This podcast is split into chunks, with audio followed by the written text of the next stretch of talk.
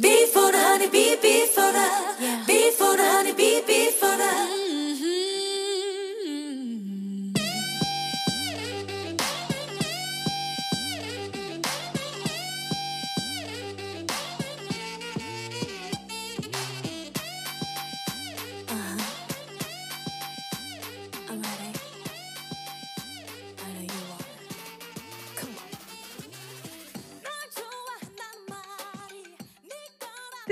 KSQD Santa Cruz 98.7 FM. You're listening to the Hive Poetry Collective. I'm Dion O'Reilly. Today we're going to be talking to Elaine Nussbaum. And before we begin, let me just tell you a little bit about her. She holds a certificate in poetics from the Jack Kerouac School of Disembodied Poetics at Naropa University, and an MFA in writing, an MFA in writing from Pacific University. In 1986, she walked across the USA with the Great Peace March for Global Disarmament. Her work has appeared in Poetry Seattle, Bombay Gin, Dog River Review, The Sun. Her chapbook, Poems in the Key of D Flat, was published in 1992, and her newest book is called Jesus Christ Made Seattle Under Protest, which was released just this year from Finishing Line Press. So, welcome, Elaine. Hello. So nice to have you here. Oh, it's great to be here. Thank you for inviting me. So I see that you have a certificate in poetics from the Jack Kerouac School of Disembodied Poetics at Naropa University. What kind of a degree is that? What do you study in, when you study poetics? Uh, well, basically poetry. So, uh, the Jack Kerouac School of Disembodied Poetics was started by Allen Ginsberg in the 80s. Um, and so um, I guess it was an ultimate alternative school, but you study the same thing you would study in. So, I mean, now it's an MFA program, but back then they were not accredited, accredited. And I got a, uh, it was a one year degree that I took me three or four years to get and um, but I studied with incredible people, um, Allen Ginsberg um, being one of them, um, and I can't remember everybody. A lot of famous the beat poets. Uh, they had an incredible summer program. Uh, Gregory Corso, Diane di Prima, um, just all kinds of famous people. Uh, it was kind of a wild, crazy scene of drinking and sex and gambling. Wow, that sounds great. it was pretty fun. I, I was uh, in my uh, late 20s when I went there. Yeah. oh, amazing. And how amazing to be able to study with a great group of beat poets back in the 80s when things were still, well, from this point of view, they seem cool, but. yeah it, it, was you know it was just like right before aids we were hearing about aids and uh it was kind of drug sex rock and roll. So i had to kind of stay out of that because i couldn't i was there to to study and so i had to kind of um step back and not try and you know try and well that's college. That's how college is. Right. Right. Um so i just want to tell our listeners um that I'm recording, of course, on Zoom, and this is the time of COVID. This will be broadcast in a couple of months. It is currently the end of July, and we're here on my farm in the Santa Cruz Mountains. So if you hear any red tails screaming, or coyotes yapping, or mountain lion mountain lions screaming, that's because we're out in the mountains on a farm. So just a little heads up about that. And um, why don't we just jump into a poem then? Now that we know that you're like a rock and roller, or that you're not a rock and roller, why don't we go right into this wonderful um, titular poem from the book Jesus Christ Made Seattle Under Protest? Why don't you tell our listeners a little bit about where that title? Oh no, it's in the poem, right? I'm just going to read it because it's in the poem. yeah. yeah. So yeah. this is the title poem of my book, Jesus Christ Made Seattle Under Protest. That's how my mother taught me to remember the names of the streets. Seattle, where my mother was born and my father, where their parents immigrated from Chicago, El Paso, San Francisco, Boston. My great grandparents from Ireland, Germany, the Ukraine, Czechoslovakia. If you Google my grandfather's name, you find a black and white photo. A man in a long tweed coat holds a fedora at the grand opening of the Auburn Value Store, 1960. When my mother moved back to Seattle, she lived in a one bedroom walk up with her African American boyfriend. My grandfather never spoke to her again. I remember the smell of cat from the cat box and human bucket we emptied down the hall. The one eyed Norwegian landlord couldn't understand the photo of Huey Newton that hung above the bed, that iconic poster. Newton sits in a high backed rattan chair. He holds a rifle in one hand, a spear in the other. The chair rests on a zebra skin rug. If you Google my mother's name, a picture, circa 1933, she is five, her brother three. They stand on a res- residential street wearing new school clothes. The shadows are long. The sun catches the sides of their turned faces. My mother shades her eyes and looks at something in the distance.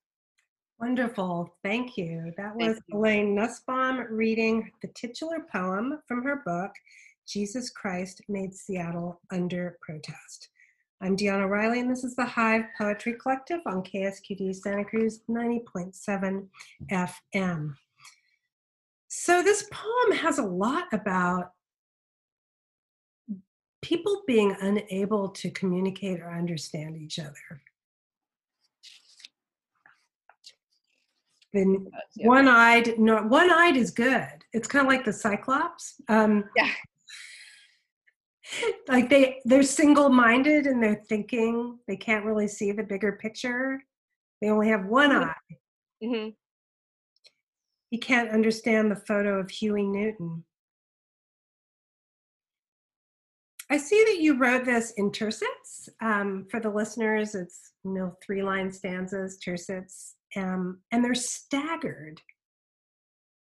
Each line is is indented to make like a finger pointing almost.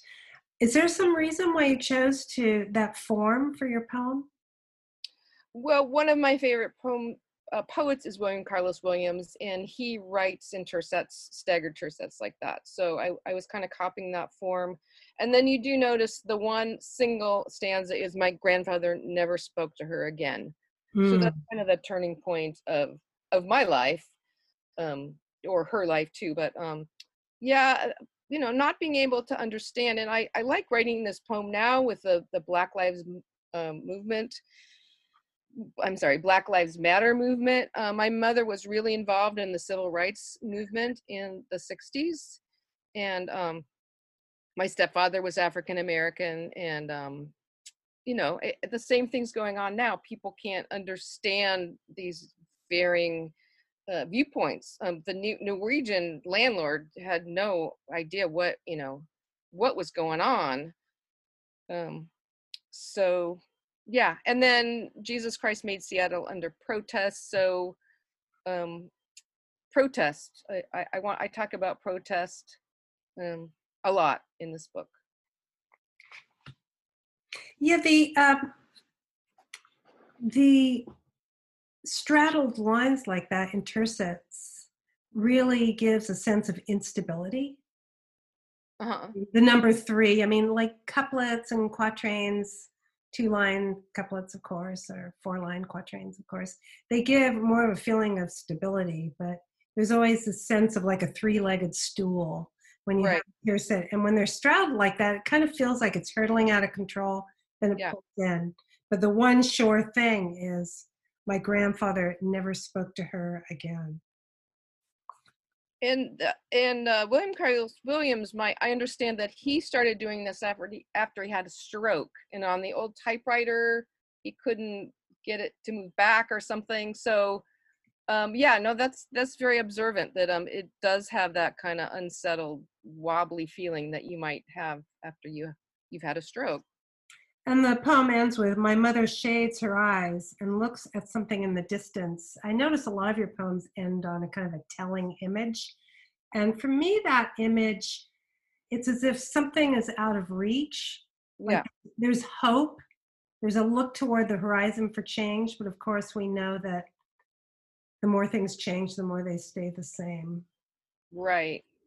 and those streets they just stay the same and they're they're kind of a protest Yep. Yep. nice well um so then you went on and got your mfa at um, pacific university which is in oregon Uh-huh. see forest grove oregon Correct. where I also coincidentally went. Uh, did you study with any notable people there that changed your writing or you learned something from that made you a different writer? Well, Sandra Alcosser, um, Alcosser, I'm not sure if I'm saying her name right, um, was my advisor for two semesters. And um, yeah, I'm actually would like to read a poem of hers. Um, one of the, and she's not there anymore. Um, just uh, very insightful, and and the my use of images. You know, you just you pick the images that really you're speaking through images. Um, and she was really good um, and a great editor. You know, you could bring her stuff, and she just had a great eye of how what to put in, what to take out. Um, so she was my biggest influence um, there. Um, yeah.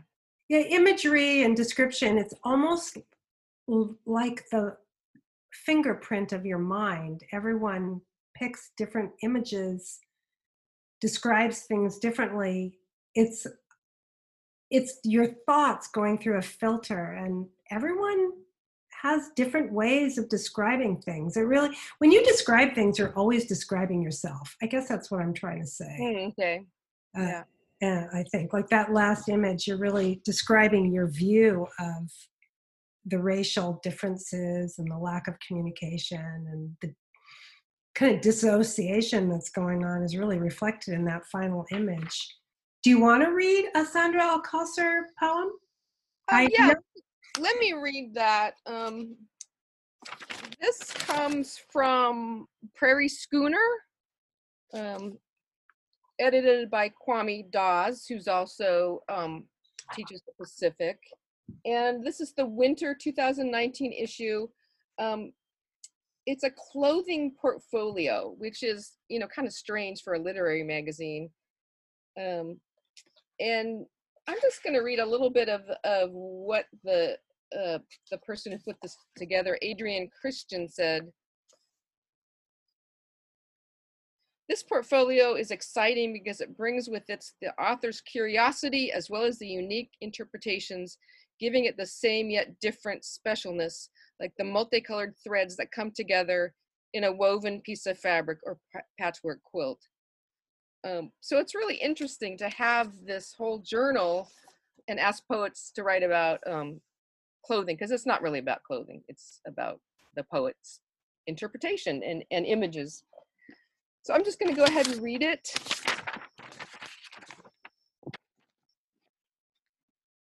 Motherese by sandra alcosser when the skinny girl streaks by i long to be her maybe 13 a blue carousel tattooed around her left thigh just below her cut-off jeans not a younger version of me this one sliding fearlessly downslope on a skateboard. Follow me, she yells at the hidden side of a tree. To another girl I cannot see, the shy one who would have been me. And I become the mother of a brave daughter who glides with utter joy, occupying an entire college campus late July. A rhythm to her giant glasses, ponytail, and legs, negotiating each crack in the pavement. We weave in and out of shade, 90 degrees, my mind racing ahead of her life, her risk a form of disobedience, a necessary chemistry, a devotion from the norm, delicious, her risk almost holy, nothing gambled but her body. Huh. That was Elaine Nussbaum reading Sandra Alcosser's Mother Ease. And it's not Mother Ease like the ease, E A S E, the ease of something. Motherese like a language, like Correct, yes, Motherese, like the language of mothering. Um, mhm. which is a word I've never heard. Well, I believe she made it up. She yes. made it up. Yeah. Yeah. As if to say, this is the language of a mother. This is the way a mother views her daughter. And I believe that Sandra does not um, have any children. Uh, uh, I, she never talked about that. I don't have any children, so I, that's I kind of, as as a woman who's never uh, born children, it kind of caught me. But you know, we all mother, all of us women and men too. I mean, we just that's what we do. We we mother each other, or we should. Um, but seeing, you know, this is this girl is not her. This is who she wanted to be, maybe. And what I like about this is that you feel it so much in your body. Um, and that's one thing I, I learned from Sandra's, you know, just, you know, a good poem, you feel it. You don't see see it or you don't think it, you feel it.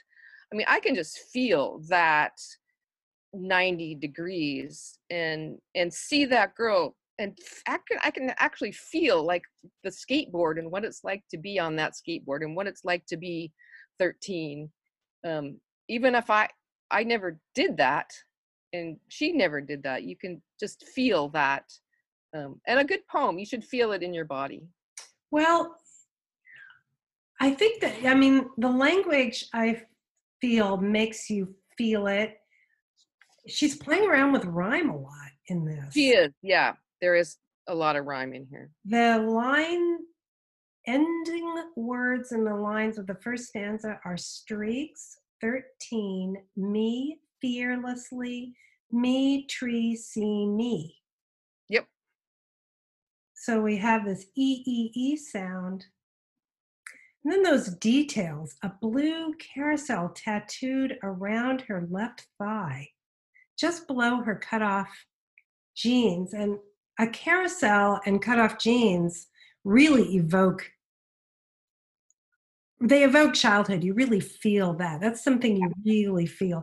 A carousel it's you it feels dizzy you're going in circles there's so much joy in a carousel and it's tattooed on her. Right. And it's a skinny girl it's a skinny girl and that's and the joy she's feeling from riding this skateboard hmm. she yells at the hidden side of a tree to another girl I cannot see. And, and, and you kind of already know, even before the author says it, that the sh- it's the shy one who would have been me. You kind of Yep. know that that's who she's calling to. Yep. Hmm. At the end, uh, in the last stanza, she goes back to a lot of those E noises. We weave 90 degrees, disobedience, dev- deviation. I think you said devotion there, but it's deviation, isn't it? My copy's kind of hard to read. necessary chemistry a deviation i did say devotion and it's deviation but Devotion yeah kind of works too. An unnecessary chemistry, a deviation from the norm, delicious. Her risk almost holy. Nothing gambled but her body.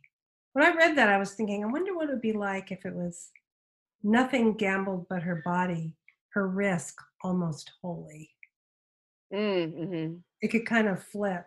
So there's a little bit of risk there. There's a little bit of the fear and the danger of being a girl in this Yeah. poem. too. Yeah. It's a nice one. It kind of shows that you can write about anything. Yeah, yeah. I mean, you could write about clothes. I guess it's the cutoffs that are included in this that got it in. yeah and it's interesting that this whole uh, journal it's you know clothes are just like very minimal but there's something each one has some item of clothing so it's the jeans yeah Well, those cutoff jeans carry a lot. They do yeah yeah They carry a lot of meaning. Great. Okay. The author is the hidden girl in this poem. Lovely. Thank you. Mhm. Um, so, shall we read one of your poems now? Go back to one of yours? Shall we go back to one of the poems out of your book? Here on the Hive Poetry Collective at KSQD Santa Cruz 90.7 FM. If you just tuned in, we're talking to Elaine Nussbaum about her poetry. I'm Dion O'Reilly. how about uh, Memorial Day 2010? Yeah, I think I'm going to read that one. Um, and I thought about it this Memorial Day because it was such a different Memorial Day. Every day is so different. Yeah, yeah. Um, and this um, kind of goes back to my experience at um, Naropa with Peter Orlovsky, um, who was the lover of Allen Ginsberg. And he was actually um, a good poet in his own right, kind of quiet. Um, he was always with um, Allen Ginsberg. Anyway, that's, I'll just read it. But also, there is um, some lines from William Carlos Williams in here. Memorial Day 2010. 1,000 dead in Afghanistan. Beat poet Peter Orlovsky died yesterday. Remembering those who died in war and those who lived their lives in service of art and peace. The honeysuckle by my porch sends up pale pink fingers to a mushy sky, while fuchsia bells wear their elegance in a head bowed demeanor. A songbird sings a song I don't recognize or understand, and the dishes sit in the sink, unfinished and unembarrassed. Chocolate cake half eaten drowns on a soggy plate. And the fuchsia colored dahlia is ready to explode. Of asphodel, that greeny flower, shouts Williams. Green, green, green, he screams. A squirrel screams and reminds me of the monkeys in Nepal. The Buddha on my porch holds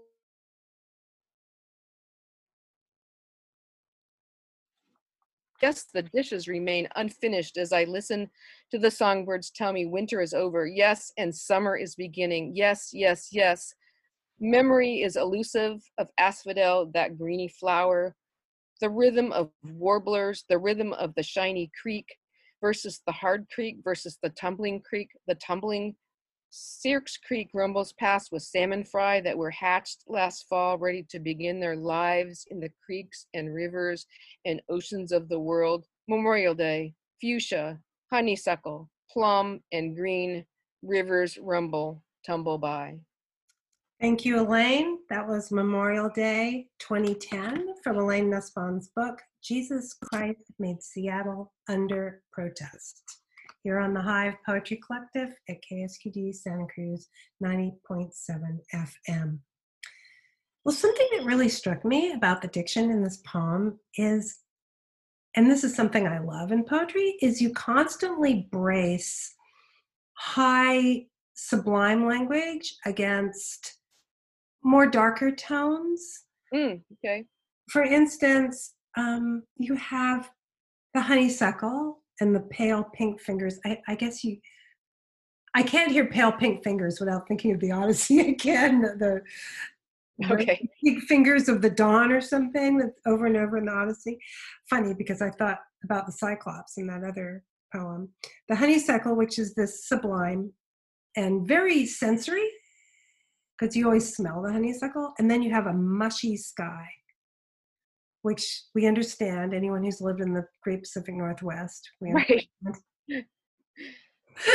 a mush, we understand how we tire of the mushy sky. Yeah.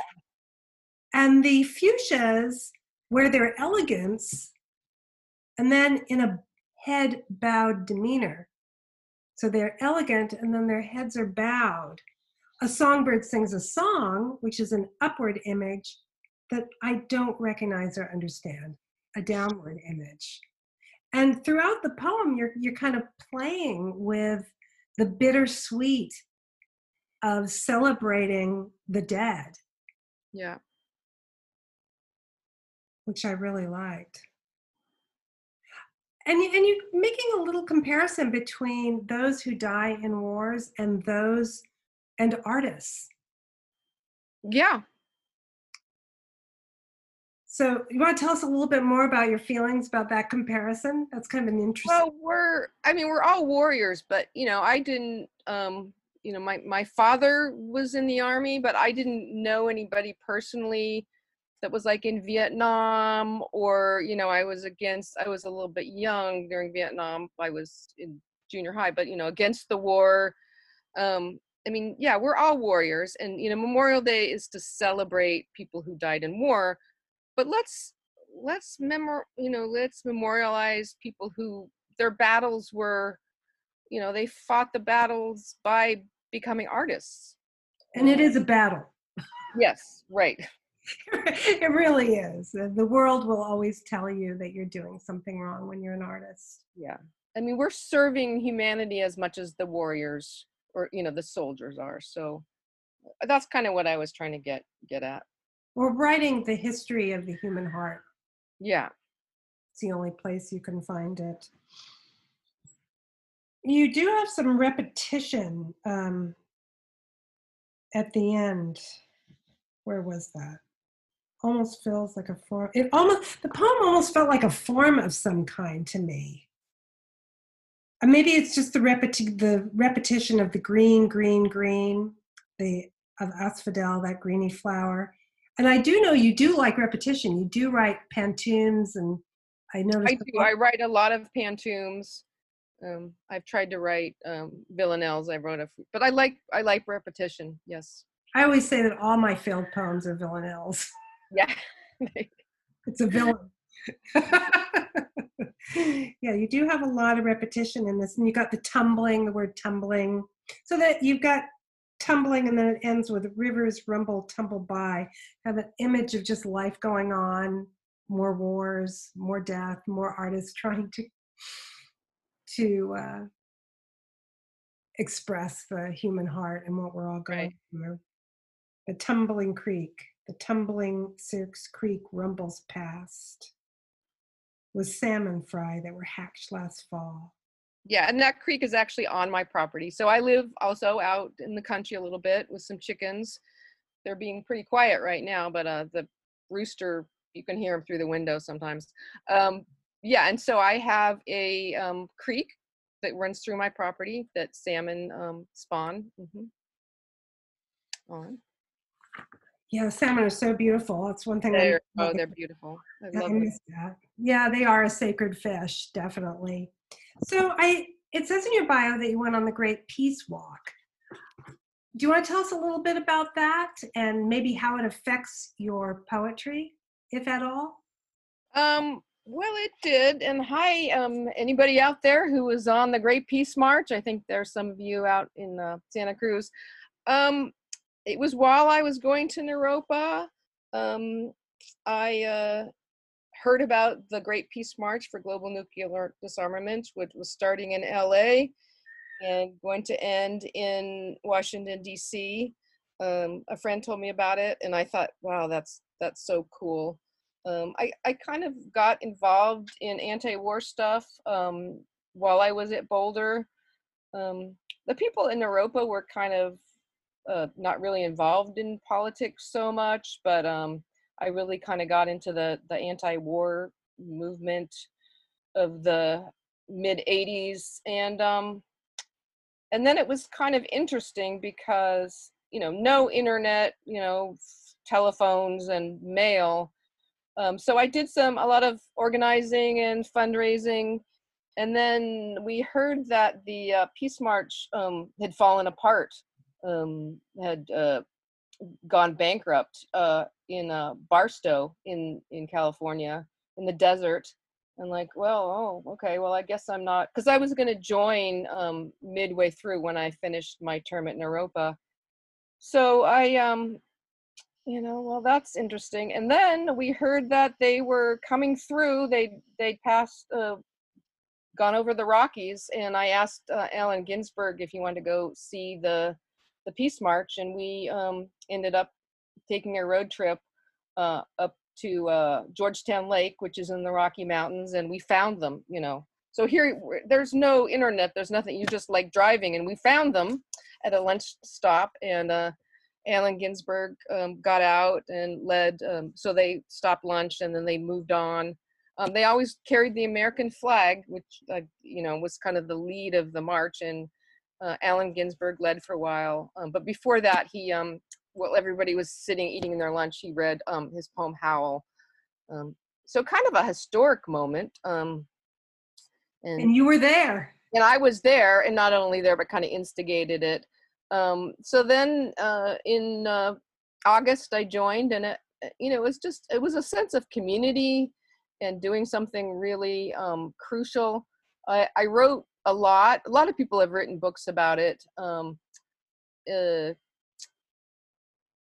I just, you know, I wrote some poems at the time. They were pretty bad, but um, yeah, it just kind of that life um, kind of connected with my poetry life. Um, It's really hard to write a good political poem. it is, and I've actually been writing a lot lately, and it's really hard, and there it's really hard to get them published. But um, yeah, so that kind of changed my life um, pretty much. But um, uh, then I came back to Naropa, finished my thesis, finished up my one-year degree that took me four years to to get, and um, so yeah, I don't know. It influenced my life. I don't know if it really influenced my poetry that much. It kind of interrupted my my studies, but um, there we are. They say not all who wander are lost. Right. There's reasons why. What an amazing experience. It was. It was. Well, why don't we go ahead and jump into another poem, Salmon Spawning Sunday. There's some. Right. So as I say, I live on a creek where salmon spawn, and um, they're just incredible. So I will read this poem. Salmon spawning Sunday. Maple leaves drop like Sasquatch prints around solid firs and spindly snags. Fog spreads an eerie form. It's been raining for days. Then the sun emerges, a faint disk in the southern sky. Suddenly, a pair of coho, only dark shapes at first, a little riffle, a splash, then a fin, a fluorescent scaly side. Back and forth they dance, rise up, sink, ready gravel and soft mud, then a splashing so violent it muddies the water to a froth. You see the bruised, moth eaten skin scraped raw, oozing red. We are all going home to a still place, surrounded by sleeping cedar with verdant fingers sweeping the surface of a dark pool, lacy alder dancing. That was Elaine Nussbaum reading Salmon Spawning Sunday from her book, Jesus Christ Made Seattle Under Protest, here on KSQD Santa Cruz 90.7 FM. I'm Dion O'Reilly, and you're listening to the Hive Poetry Collective. And you're also listening to very various animals making little noises because we both live out in the country in kind of farmy places. And just listeners, if you're interested in knowing more about the Hive, we have a presence on Facebook. It's the Hive Poetry Collective on KSQD. We have a Twitter presence too. And there's always ksqd.org. You can find out more about the station. And we have a website, hivepoetry.org. If you'd like to communicate with us through any of those platforms, we would love to hear from you. If you have some poems you'd like to know about or hear about, or you know some people that would be wonderful guests here on the Hive, or if you yourself would be a wonderful guest here on the Hive, please feel free to contact me. Well, I just love this salmon spawning Sunday, and you continue to have consonants throughout this poem, don't you? Maple leaves drop like Sasquatch, prints around solid firs and spindly snags. It's really an, a lot of hissing going on in this a poem. lot of SS sounds for the salmon. Yeah. Mm-hmm. Then the sun emerges, emerges, a faint disk in the southern sky. I imagine it's faint because of the mushy sky. Exactly. Yeah. Mushy. And you have a real turn in this poem. We are all going home to a still place. That- that's a real turn. I mean, you're talking about death there. Well, I mean, the salmon are so interesting. You know, they're just gonna they come up the river all that way to procreate and then die, and uh, yeah, so that's the life. So yeah, I don't think our living and dying is quite so dramatic, but we're all we're all doing it. Yeah, it's just a shorter cycle for them. You see the bruised, moth eaten skin scraped raw, oozing red. They really are, are having a hard time at the end.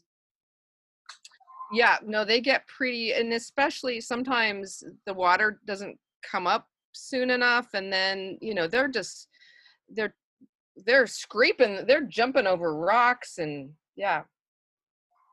And just amazing how they go they find the same place i mean i nobody i think understands how they go thousands of miles and then back and how they get come to the place where they were born. I just it's just amazing part of nature that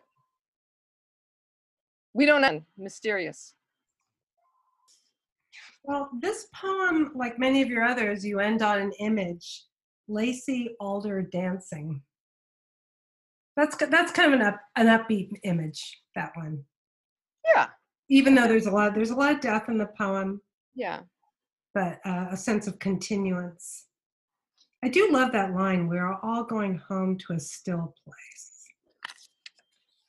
Definite turn, definite turn there. So that's a beautiful poem. Salmon spawning Sunday from Jesus Christ made Seattle under protest by Elaine Nussbaum here on the Hive Poetry Collective at KSQD Santa Cruz 90.7 FM. So you were a teacher for a long time i was yeah in Oregon. Did you find that your teaching affected your poetry at all? Um, well, I did r- very rarely write about my students. I actually have two poems in here about students. Um, I mean, it's kind of a fine line because, you know, you don't want to get sued or, um, you know, you can't, confidentiality. Um, and I was a special ed teacher, you know, so I taught a lot of kids with, you know, some issues. Um, so I didn't write a whole lot about my kids, but but there's two kid there's two poems that, about my students that are in here. Did you uh, teach poetry at all to your Well, students? I did. Um, I was a special ed teacher, but I had a couple of times uh, Roosevelt High School in North Portland, where back in the I guess this was the late '90s, you could teach stuff without um, being licensed. So I did some. Um, they were they were like selective class, you know, one day classes. Um, and so I did teach teach some poetry to mainly special ed students and then recently i'm retired but i've been teaching um, some poetry units at our juvenile detention center um, here in portland to um, they they kind of turn to be um, the kids call them rap songs and i call them poems but they're kind of the same thing yeah Are you so- getting some good stuff out of those kids? Oh, incredible! Those kids. I mean, they're li- they're so young, and their lives have been filled with basically, you know, such violence. Um, and um, I get some really good stuff. Yeah, They have a lot of good material. they have a lot of good material, and some of them just know how to express that um, in a way that you can understand it. So yeah, Well, that's good work to be doing. And it's also good for them to realize that these terrible things that have happened to them can be transformed into into something. right, right. I think that's good. I think all of us poets really enjoy the fact that whatever bad thing happens to us, it can be turned into poetry. But I must say, the bad things that are happening right now are extremely difficult to write about. It's it's a pretty pretty strange time. Um, i did um, put together um, 12 pages that i'm submitting to tupelo press. They wanted um, 12 pages. They're calling them four quartets and I, I don't know probably none of them it probably won't get accepted. It was high, but um yeah all i've been writing a lot um during this covid-19 shutdown but i did come up with 12 pretty good pages of poetry That's COVID. That's COVID stuff, right?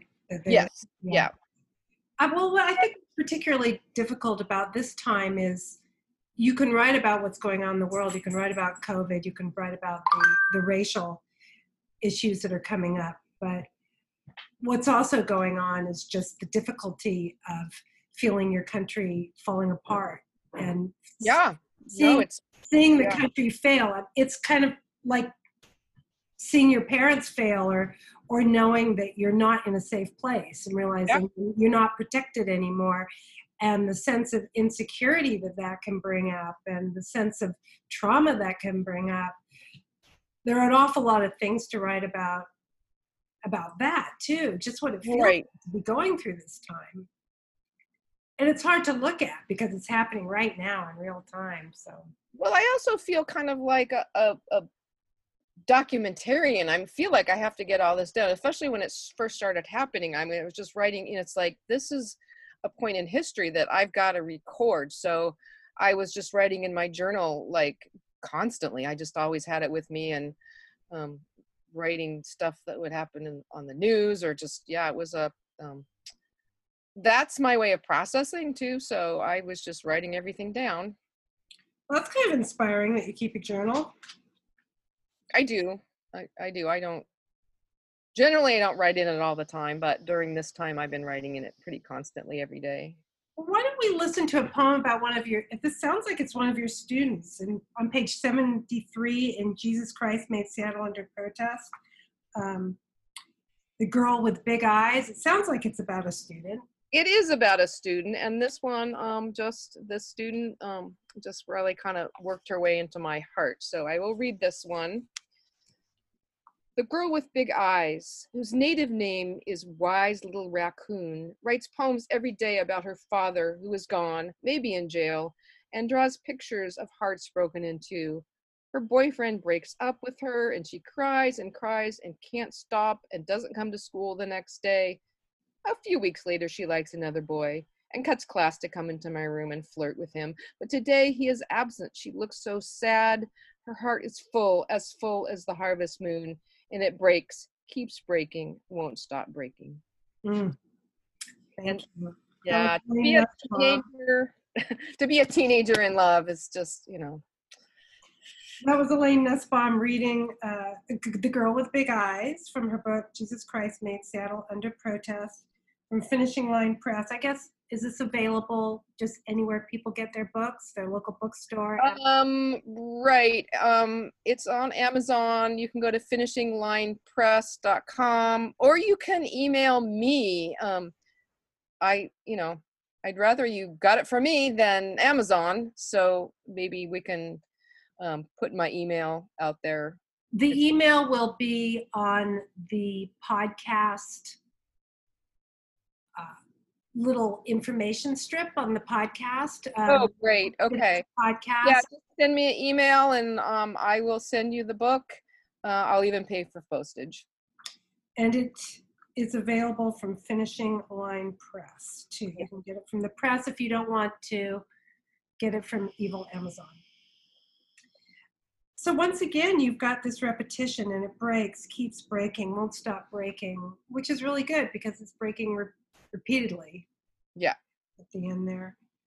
This is really a sad poem because you can just see how the little girl has lost her father and is trying to find one boy after another to fill that sad place in her heart. Yeah. It's a poem about trauma. Her heart is full, as full as the harvest moon, and it keeps breaking, and it breaks, keeps breaking, won't stop breaking. The girl with big eyes. was was her name? Um, well, I guess you can't say her name. I can't say her name, and I actually don't even remember it now. Uh, Um, but it um, it meant wise little raccoon in mhm. In the na- whatever native language. So, um, So, why don't you tell us a little bit about your practice and how you go about writing your poetry? Do you have a daily practice? uh, on and off. I mean, especially now, I'm I'm get up and try and and just write. You know, write. Take my coffee, try and write whatever in my head. Generally, though, when I was working and busier, um, things would just come to me. Um, driving a lot of the times, uh, just driving, and I have to remember it or um, stop and write it down. Um, now I'll stop and type it into my phone, but um, just kind of stuff. Images just come to me. Poems just come to me. That's generally how how I work eh, or have worked. It comes as an image. A lot of times it comes as an image or as a phrase. And what are some of your current projects that you're working on right now. Do you have any? Well, um, this, um, you know, COVID poems are um, kind of consuming me right now. So um, that whole process of just keeping the journal every day um, and then going back and revising and seeing what's working, what's not. Um, but trying to work work every day. Um, uh, I took a lot of uh, so at Pacific, I didn't particularly study with Marvin Bell, but I've taken workshops with him and his, you know, it, he says just write every day, whatever, you know, just take time and write every day. So The Daily Scroll. a d- daily scroll. Mhm, the right? Daily Scroll. Well, why don't we're almost done? So why don't we end with you reading Ibu? Is that how you pronounce it, or Abu, on page seven? I believe, yeah. So before we finish off, let me just say once again, this is KSQD Santa Cruz 90.7 FM. I'm Dion O'Reilly here on the Hive Poetry Collective talking with Elaine Nussbaum about her book, Jesus Christ Made Seattle Under Protest, which you can get from the publisher Finishing Line Press or anywhere you get your books. So why don't you go ahead, Elaine, and read Ibu. Okay, and this uh this is uh I went through breast cancer for a year while I was um, in my MFA program. I don't talk about it much. This whole section is um I just meet um people and I just like I got to write down about the meeting of this person. So I'll just read the poem. Ibu is a phlebotomist. His name tag informs me. He asks me where I'm from as he takes my white arm in his large black hand. That's where Bill Gates live. You rich? No, not at all, I tell him. Ibu ties the blue plastic tubing around my arm way too tight, finds the vein, glides the needle in. I was arrested there. I was new to the area. I got lost. I was trying to find the freeway. They wanted my ID and proof of insurance. I was trying to find a job. It cost me 800 bucks. My blood fills the vial, a red, black, blue color. Mm. Once again, ends on an image. Um, so, why did you pick the colors red, black, and blue? Well, if you look at blood as it fills up the vial, it is. Um, but this is like a lot of my poems um, talk. I talk about race a lot, um, and uh, this is kind of timely because it was, um, you know, he was just a guy. Um, I didn't quite. He he had an African accent, um, and he was um, arrested because he had black skin.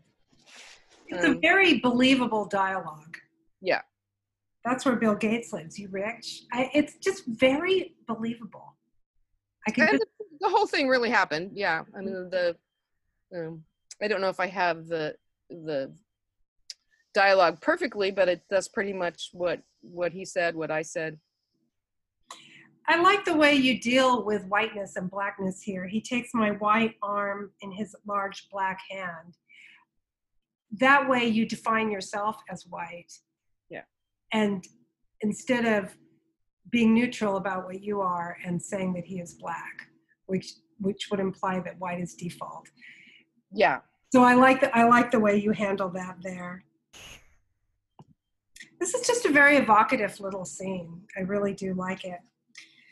Well, we've come just about to the end of our time together. Um, but you know what? I think we have time for one more poem. So I think I'm going to go ahead and and let you read just one last poem. How about Annabelle on page 70, right. Uh, what page? Sorry, I don't- 72? 72. Okay.